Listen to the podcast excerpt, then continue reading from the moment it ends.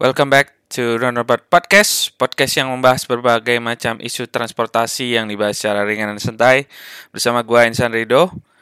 Episode 44 Roundabout Podcast uh, di sesi kali ini gue akan single fighter, tapi tentunya membahas salah satu isu yang cukup menarik uh, akhir-akhir ini dan juga beberapa waktu ke depan, yaitu terkait akuisisi uh, komuter lain oleh MRT Jakarta yang sempat uh, cukup menghe menghebohkan beberapa waktu ke belakang dan gue akan bahas beberapa hal yang uh, mungkin perlu di di highlight ya terutama mungkin ada resiko dari akuisisi ini dan juga ada peluang yang mungkin ada di di masa depan seandainya memang akuisisi ini terjadi gitu.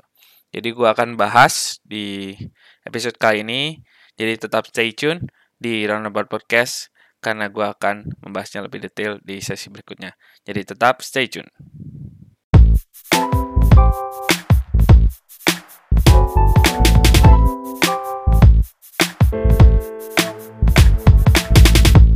Kembali ke Roundabout Podcast, masih bersama gue Insan Rido. Jadi seperti yang sudah gue bahas tadi, um, gue akan mencoba menyoroti terkait akuisisi uh, komuter lain oleh MRT Jakarta. Jadi mungkin gue ngasih sedikit background dulu dan sedikit informasi dasar ya. Jadi uh, seperti yang kita tahu di area atau di daerah Jabodetabek ini ada beberapa uh, jaringan transportasi berbasis rel yang memang sebagai komuter ya atau ya cuma sekitar uh, perkotaan saja itu ada beberapa. Yang pertama kita tahu ada KRL komuter lain. Jadi KRL komuter lain ini dioperasi, dioperasikan oleh PT KCI atau Kereta Komuter Indonesia yang merupakan anak perusahaan dari uh, eh, PT Kereta Api Indonesia Persero atau uh, salah satu BUMN ya yang bergerak di bidang transportasi. Lalu juga ada PT MRT Jakarta, ini yang mengoperasikan uh, jaringan MRT Jakarta yang sekarang masih fase 1 yaitu dari Lebak Bulus ke Bundaran HI. Uh, ini juga terpisah ya, jadi mereka tuh uh, perusahaan yang berbeda dan MRT Jakarta ini di merupakan apa ya perusahaan uh, BUMD atau Badan Usaha milik uh, daerah yang dimiliki oleh pemerintah Provinsi DKI Jakarta.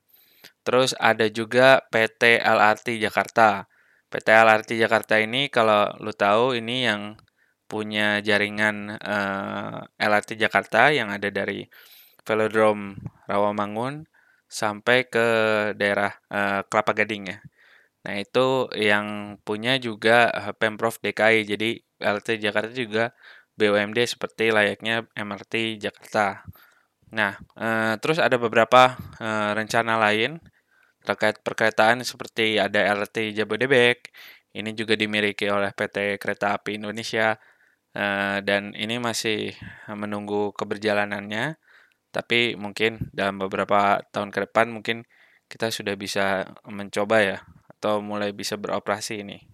Nah, kita balik lagi nih ke isu akuisisi uh, komuter lain atau ya KRL uh, eh, oleh MRT Jakarta. Nah, ini kemarin itu sempat ada muncul isu ini karena uh, ada beberapa hal sih.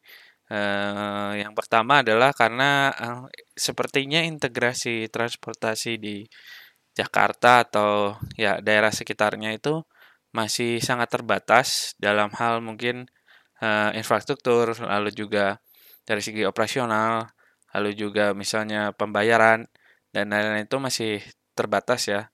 Dan apalagi sekarang itu seperti yang tadi udah gue jelasin, uh, eh, KRL sama MRT Jakarta itu punya perusahaan yang berbeda gitu. Jadi masing-masing tuh punya kebijakan masing-masing, terus punya peraturan masing-masing, punya Eh, sistem operasi masing-masing sehingga uh, kadang tuh susah untuk mensinkronkan uh, kedua jaringan transportasi ini tanpa adanya satu perusahaan yang memang bisa merunning secara secara holistik ya, secara semua keseluruhan gitu. Nah, ini yang yang menjadi salah satu hal uh, latar belakang ya. Terus yang kedua adalah uh, kita tahu juga bahwa ternyata KRL komuter lain ini juga uh, memang beredarnya itu di sekitar uh, daerah Jabodetabek gitu, terutama uh, di de daerah Jakarta itu cukup cukup networknya cukup dominan gitu. Dan Uh, sistemnya juga seperti komuter, artinya kereta komuter bukan kereta jar jarak jauh atau kereta intercity ya, yang memang menghubungkan kota ke kota yang cukup jauh, misalnya Bandung ke Jakarta atau Cirebon ke Jakarta. Nah ini yang menjadi uh, salah satu alasan kenapa uh, kayaknya nih uh, KRL komuter lain lebih baik untuk uh, digabungkan ke uh, eh, MRT Jakarta yang memang uh, beredarnya ya di sekitar Jakarta uh, dan mungkin beberapa kota penyangga lainnya gitu seperti Bogor, Depok, Tangerang dan lain sebagainya. Nah ini uh, ini yang menjadi salah uh, salah dua ya uh, latar belakang kenapa muncul ada isu ini gitu. Dan ternyata tidak semudah itu Ferguson ya. Ternyata tidak mudah untuk bisa mengintegrasikan atau menggabungkan dua perusahaan yang tadi seperti yang gue bilang punya kebijakan yang beda, perusahaan yang beda, terus juga uh, peraturan yang berbeda. Jadi uh, ini bakal menjadi suatu challenge buat ya berbagai stakeholders gitu. Karena ya tadi gue coba membahas bahwa ya KRL itu punyanya PT KCI yang di, yang merupakan anak perusahaan KAI BUMN yang asetnya uh, secara dominan dimiliki oleh negara, sedangkan uh, tadi MRT Jakarta itu BUMD yang dimiliki oleh Pemprov DKI. Jadi itu dua dua instansi yang berbeda gitu dan lagi-lagi kalau digabungin tidak semudah itu juga gitu.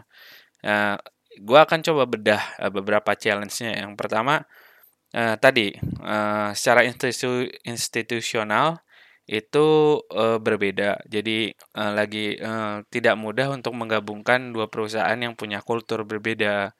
Terus juga dari dari sisi uh, apa ya organisasinya juga berbeda. Dari sisi orang-orangnya manajemennya pun berbeda sehingga uh, perlu adanya uh, apa ya sinkronisasi yang lebih jauh gitu. Bagaimana nanti secara organisasi uh, si KRL ini tetap bisa berjalan walaupun nanti di bawah MRT Jakarta yang punya uh, sistem organisasi yang berbeda mungkin dibandingkan uh, KCI gitu. Dan yang paling mungkin salah satu challenge-nya yang lain adalah terkait uh, aset ya. Jadi mungkin kalau gue bisa jelasin secara singkat ya. Jadi uh, sekarang tuh infrastruktur atau prasarana yang yang ada di uh, rel ya, yang ada di Jakarta atau sekitarnya dan juga mungkin persinyalan kereta ya, ya kayak sinyal-sinyal yang ada di di dalam operasional kereta itu itu dimiliki oleh uh, negara atau dari dalam hal ini mungkin Kemenhub ya uh, Kementerian Perhubungan. Dan ini uh, asetnya itu di, jadi tidak dimiliki oleh KAI atau KCI ya sebagai entitas ya. Dan yang dimiliki oleh KCI itu sekarang e, dari segi organisasinya tentunya orang-orangnya itu memang orang rekrutan dari KAI atau KCI sendiri. Dan juga e, beberapa sarana ya. Sarana itu adalah kereta keretanya sendiri gitu. Jadi kereta-keretanya yang memang biasa kita e, naiki ya e, untuk KRL komuter lain itu kurang lebih dimiliki KAI atau KCI gitu. Nah ini e, aset ini juga e, tentunya cukup besar. Ada banyak sekali kereta yang ada di KCI sekarang dan jumlahnya mungkin bisa ribuan ya. Ratusan sampai ribuan mungkin kereta yang ada itu. Dan ini bukan barang yang murah tentunya dan e, jika dihitung-hitung secara aset mungkin ya KCI itu tentunya uh, cukup besar juga seandainya harus dialihkan atau dilimpahkan ke eh, MRT Jakarta gitu. Nah ini perlu dihitung secara lebih detail. Tentunya ya uh, tidak sederhana juga ya karena banyak banyak uh, komponen yang harus dihitung. Itu yang kedua ya tadi mungkin ya. soal aset dan lain-lain. Terus yang ketiga adalah uh, yang menjadi berat adalah karena revenue atau pemasukan dari KCI itu uh, cukup besar ya, uh, mungkin dalam dalam konteks dari uh, perusahaan KCI itu sendiri maupun dari konteks KAI yang memang uh, induk perusahaan dari KCI ini gitu. Dan lagi-lagi uh, KAI ini kan dimiliki oleh negara dan negara walaupun memberikan subsidi ya dalam bentuk uh, public service obligation atau PSO itu tetap juga uh, pasti mendapatkan uh, apa ya uh, pemasukan atau revenue ya uh, yang yang didapatkan dari uh, kita setiap menaiki KRL gitu. Walaupun kita bayarnya cukup murah 3.500 atau ya tidak tidak lebih dari 10.000 ini akan uh, membuat revenue dari KAI atau KCI akan terputus seandainya uh, si KC eh, komuter lain atau jaringan KRL yang di sekitar Jabodetabek ini dimiliki oleh MRT Jakarta gitu. Jadi ya ibaratnya kita udah punya gaji nih.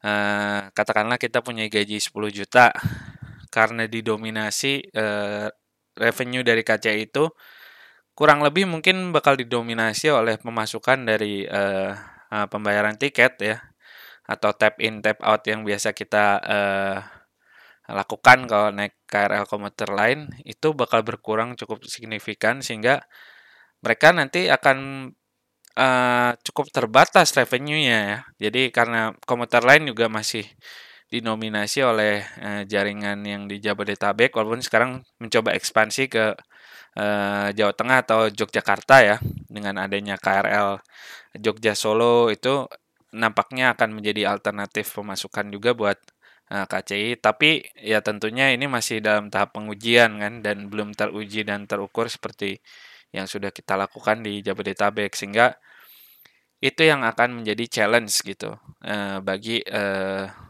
KCI maupun MRT Jakarta gitu. Dan ya mungkin tambahannya adalah ya tadi MRT Jakarta ini kan memang baru beroperasi eh, belum lama. Dari kalau nggak salah 2018 sekarang hampir tiga tahun. Eh, jadi eh, masih mungkin perlu penyesuaian lagi dan mungkin dari segi maturity-nya atau kesiapan secara operasional yang mungkin nanti kan berbeda ya. Jadi misalnya eh, KRL komuter lain itu kan memang keretanya berbeda dari segi bentuknya juga, terus juga dari segi infrastruktur, persinyalan maupun misalnya lebar jalurnya. Uh, lebar jalurnya uh, mungkin sama ya, masih 1000 uh, 1067 uh, mm. Tapi tentunya ada beberapa uh, segi dari segi persinyalan tadi, terus juga dari segi jalurnya juga berbeda dan itu perlu penyesuaian yang tidak mudah gitu. Dan itu yang mungkin menjadi challenge di sisi MRT Jakarta gitu. Dan ya gue akan coba bahas lebih jauh lagi uh, terkait mungkin ada peluang yang memang sebenarnya bisa kita ambil. Dan mungkin selama ini uh, mungkin belum terpikirkan dan uh, ya mungkin bisa dipertimbangkan hal-hal uh, uh, yang positifnya juga ya dibanding tadi hanya sekedar challenge atau tantangannya tantangannya saja gitu. Jadi gue akan bahas terkait kira kira-kira peluang apa aja nih yang bisa didapatkan dari akuisisi ini di sesi berikutnya. Jadi tetap stay tune di Roundabout Podcast.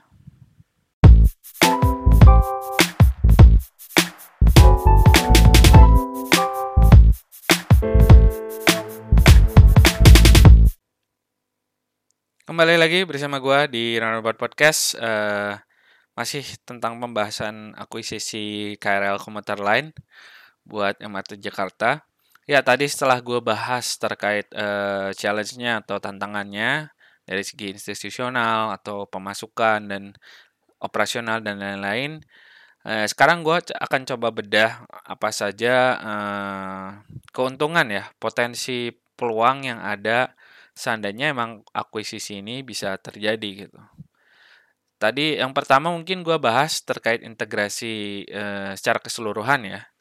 Jadi integrasi itu sangat diperlukan terutama untuk eh, di di perkotaan ya karena lagi-lagi semua transportasi itu bergerak masing-masing punya eh, operasional masing-masing kalau tidak ada integrasi yang jelas yang akan menjadi sulit adalah eh, penumpang ya. Penumpang akan mengalami kesulitan gimana dia bisa berpindah moda antara misalnya naik eh, KRL terus ke MRT Jakarta terus jadwalnya juga belum tentu bisa dengan mudah disinkronkan karena ya tadi eh, yang operatornya pun berbeda gitu perusahaannya pun berbeda. Mungkin punya kebijakan bahwa ya satu perusahaan bilang bahwa ah kita nggak bisa sharing data soal operasi ke perusahaan lain atau bahkan ke publik gitu. Di sisi lain perusahaan lain juga uh, mungkin punya kebijakan sendiri. Jadi itu yang uh, yang diperlukan gitu. Dan harapannya sih seandainya ada akuisisi ini tentunya integrasi secara operasional dan juga informasi terutama buat penumpang itu akan lebih baik lagi karena again kalau misalnya di running oleh satu perusahaan saja untuk semua jaringan uh, kereta ini misalnya oleh MRT Jakarta uh, maka uh, transportasi ini akan lebih mudah untuk dikontrol terutama misalnya saat kondisi pandemi seperti kemarin gitu ya Uh, misalnya MRT Jakarta yang fase 1 ini yang Lebak Bulus sampai Bundaran HI perlu penyesuaian. Nanti KRL pun eh, komuter lain seandainya sudah jadi milik MRT Jakarta lebih mudah untuk mengaturnya sebagai mungkin feedernya MRT atau sebaliknya gitu. Dan ini yang menjadi potensi yang mungkin bisa kita lihat gitu seandainya ini dan juga uh, seandainya misalnya terjadi gitu dan juga akan memudahkan penumpang seandainya bisa mengakses misalnya uh, informasi dalam satu uh, aplikasi yang memang untuk yang dibuat oleh satu perusahaan yang memang menaungi semua jaringan kereta api di eh, di Jakarta atau daerah sekitarnya gitu. Jadi akan memudahkan penumpang gitu. Yang kedua adalah uh, dari tadi integrasi itu bukan hanya dari sisi operasional atau informasi bagi penumpang atau pembayaran ya misalnya nanti tap innya nggak perlu punya uh, kartu yang berbeda misalnya. Walaupun sekarang bisa ya misalnya pakai uh, e-money atau uh, uh, pembayaran lain yang memang bisa memang di, bisa di di recognize atau bisa di bisa dibaca ya oleh tapping yang di KRL atau di MRT namun akan lebih memudahkan lagi seandainya kita punya satu payment card untuk uh, semua yang berbasis rel bahkan mungkin nanti bisa ke arah seperti integrasi pembayaran untuk Transjakarta juga karena kan MRT Jakarta dan Transjakarta juga dimiliki oleh Pemprov DKI sehingga akan lebih mudah lagi untuk mengintegrasikan payment sistemnya gitu. Dan ini akan lebih memudahkan lagi untuk kita bisa me mengontrol lagi bagaimana pemasukan itu bisa dikontrol secara internal dan lain-lain. Dan pembayarannya pun akan lebih mudah. Orang-orang pun ya udah cuma pakai satu kartu aja. Dan ini salah satu contoh kasusnya adalah banyak sekali di negara-negara maju ya. Seperti misalnya di Hong Kong kita bisa lihat ada Octopus Card yang memang wah itu bisa dipakai untuk semuanya. Itu mau berbasis rel atau bis atau bahkan bayar-bayar uh, di kedai-kedai atau di toko-toko itu bisa pakai Octopus Card. Dan juga tentunya London ya dengan uh, uh, uh, kereta uh, uh, apa kartu yang memang Oyster itu bis bisa untuk digunakan untuk London Underground dan bis juga dan berbagai macam transportasi lainnya sehingga ini akan memudahkan orang untuk berganti dan tidak ada kesulitan untuk mencari-cari kartu lain atau buka aplikasi yang memang uh, tidak semua orang punya akses itu gitu. Nah itu ya terkait pembayaran. Dan yang nggak kalah pentingnya juga adalah Uh, secara institusional, ini adalah peluang yang besar karena ya tadi selain institusi institusi itu eh, memang baiknya menjadi satu ya, terutama yang memanage transportasi di daerah Jakarta gitu. Mungkin nantinya uh, eh, ada salah satu institusi atau uh, lembaga ya atau perusahaan yang memang memegang semua transportasi yang ada di Jakarta uh, atau daerah penyangga sekitar ya. Nah, ini yang model seperti ini yang memang sudah terjadi itu banyak sekali di negara lain. Tadi mungkin gue coba bahas lagi soal London. Mereka punya yang namanya Transport Transport for London atau TfL. Ini dia menaungi semua transportasi yang ada di London, baik itu berbasis rel, bis, atau bahkan mungkin uh, perairan ya. Nah, ini akan akan menjadi memudahkan untuk semuanya dari sisi komunikasi internal, dari sisi operasional, dari sisi aset juga akan lebih memudahkan lagi. Dan e, tentunya akan lebih mudah seandainya kita perlu adjustment e, dalam dalam apa ya? Dalam skala yang masif gitu seperti dalam kondisi pandemi gitu. Nah, ini yang mungkin e, sudah ada benih-benihnya ya yang udah ada kayak ada uh, perusahaan yang terkait integrasi infrastruktur yang sudah ada di Jakarta antara MRT Jakarta dan juga uh, KAI. Nah ini yang sudah kita lihat mungkin di beberapa stasiun di uh, daerah Jakarta ya terutama kayak Pasar Senen terus juga uh, kalau nggak salah di Juanda itu sudah ada penyesuaian uh, infrastrukturnya ya, jadi stasiunnya udah diperbaiki. Nah, itu adalah bentuk kerjasama antara MRT dan KAI. Tapi again, kalau tentunya semua hal integrasi ini di, dilakukan oleh satu institusi atau satu perusahaan, tentunya akan jauh lebih mudah dan uh, tentunya uh, mengurangi waktu untuk koordinasi internal, untuk diskusi birokrasi yang memang cukup uh, panjang seandainya kita mengingat uh, kultur di Indonesia seperti apa ya. Jadi itu uh, yang peluang yang mungkin seharusnya bisa didapatkan seandainya akuisisi ini terjadi. Jadi kalau gue coba kasih kesimpulan maksudnya peluangnya adalah ya integrasi tadi bahwa integrasi itu akan memudahkan semua pihak gitu baik dari sisi uh, organisasinya atau institusinya atau uh, juga dari penumpang atau dari sisi uh, pembuatan kebijakan juga itu akan jauh lebih mudah dengan adanya integrasi gitu. Dan ini yang menjadi peluang kenapa uh, akuisisi ini mungkin perlu dilakukan. Tapi tentunya tanpa melupakan tadi ada yang sempat gua bahas di sesi berikut uh, sebelumnya bahwa ada banyak challenge juga tantangan yang memang harus di dijawab oleh berbagai macam pemangku kepentingan, terutama pemerintah yang memang ya punya aset ini gitu, baik pemerintah daerah ataupun pemerintah pusat gitu. Nah, itu yang yang perlu digarisbawahi ya dan gue di sini stance-nya memang gue nggak bisa ngarahin ke satu sisi misalnya ya udah kita akuisisi atau ya udah kita nggak usah gitu tapi yang perlu kita lihat adalah coba menakar uh, berbagai macam uh, peluang dan juga tantangannya.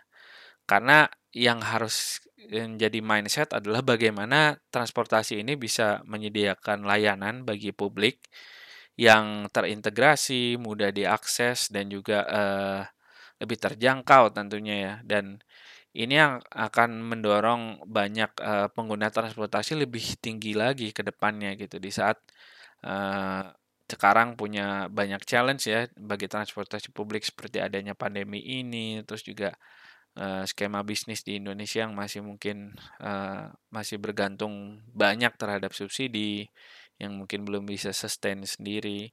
Nah, ini yang akan mendorong banyak pengguna lebih banyak menggunakan transportasi publik sehingga revenue yang didapatkan pun bisa lebih berpotensi lebih besar dan juga uh, bagai banyak ada secondary benefit seperti uh, kemacetan berkurang dan lain-lain. Nah, ini yang mindset ini yang harus dibawa gitu agar bisa menjawab uh, apakah kita perlu akuisisi KRL uh, ke MRT Jakarta atau tidak gitu. Nah, itu semangat itu yang memang harusnya di dipakai ya sebagai modal utama gitu. Nah, ya jadi mungkin itu aja yang bisa gue sampaikan uh, kali ini. Semoga bisa ngasih ya sedikit insight lah terkait uh, isu akuisisi KRL komuter lain ke MRT Jakarta ini. Dan gue harap ke depannya sih dalam waktu dekat semoga udah isu ini bisa resolve ya atau bisa terjawab lah.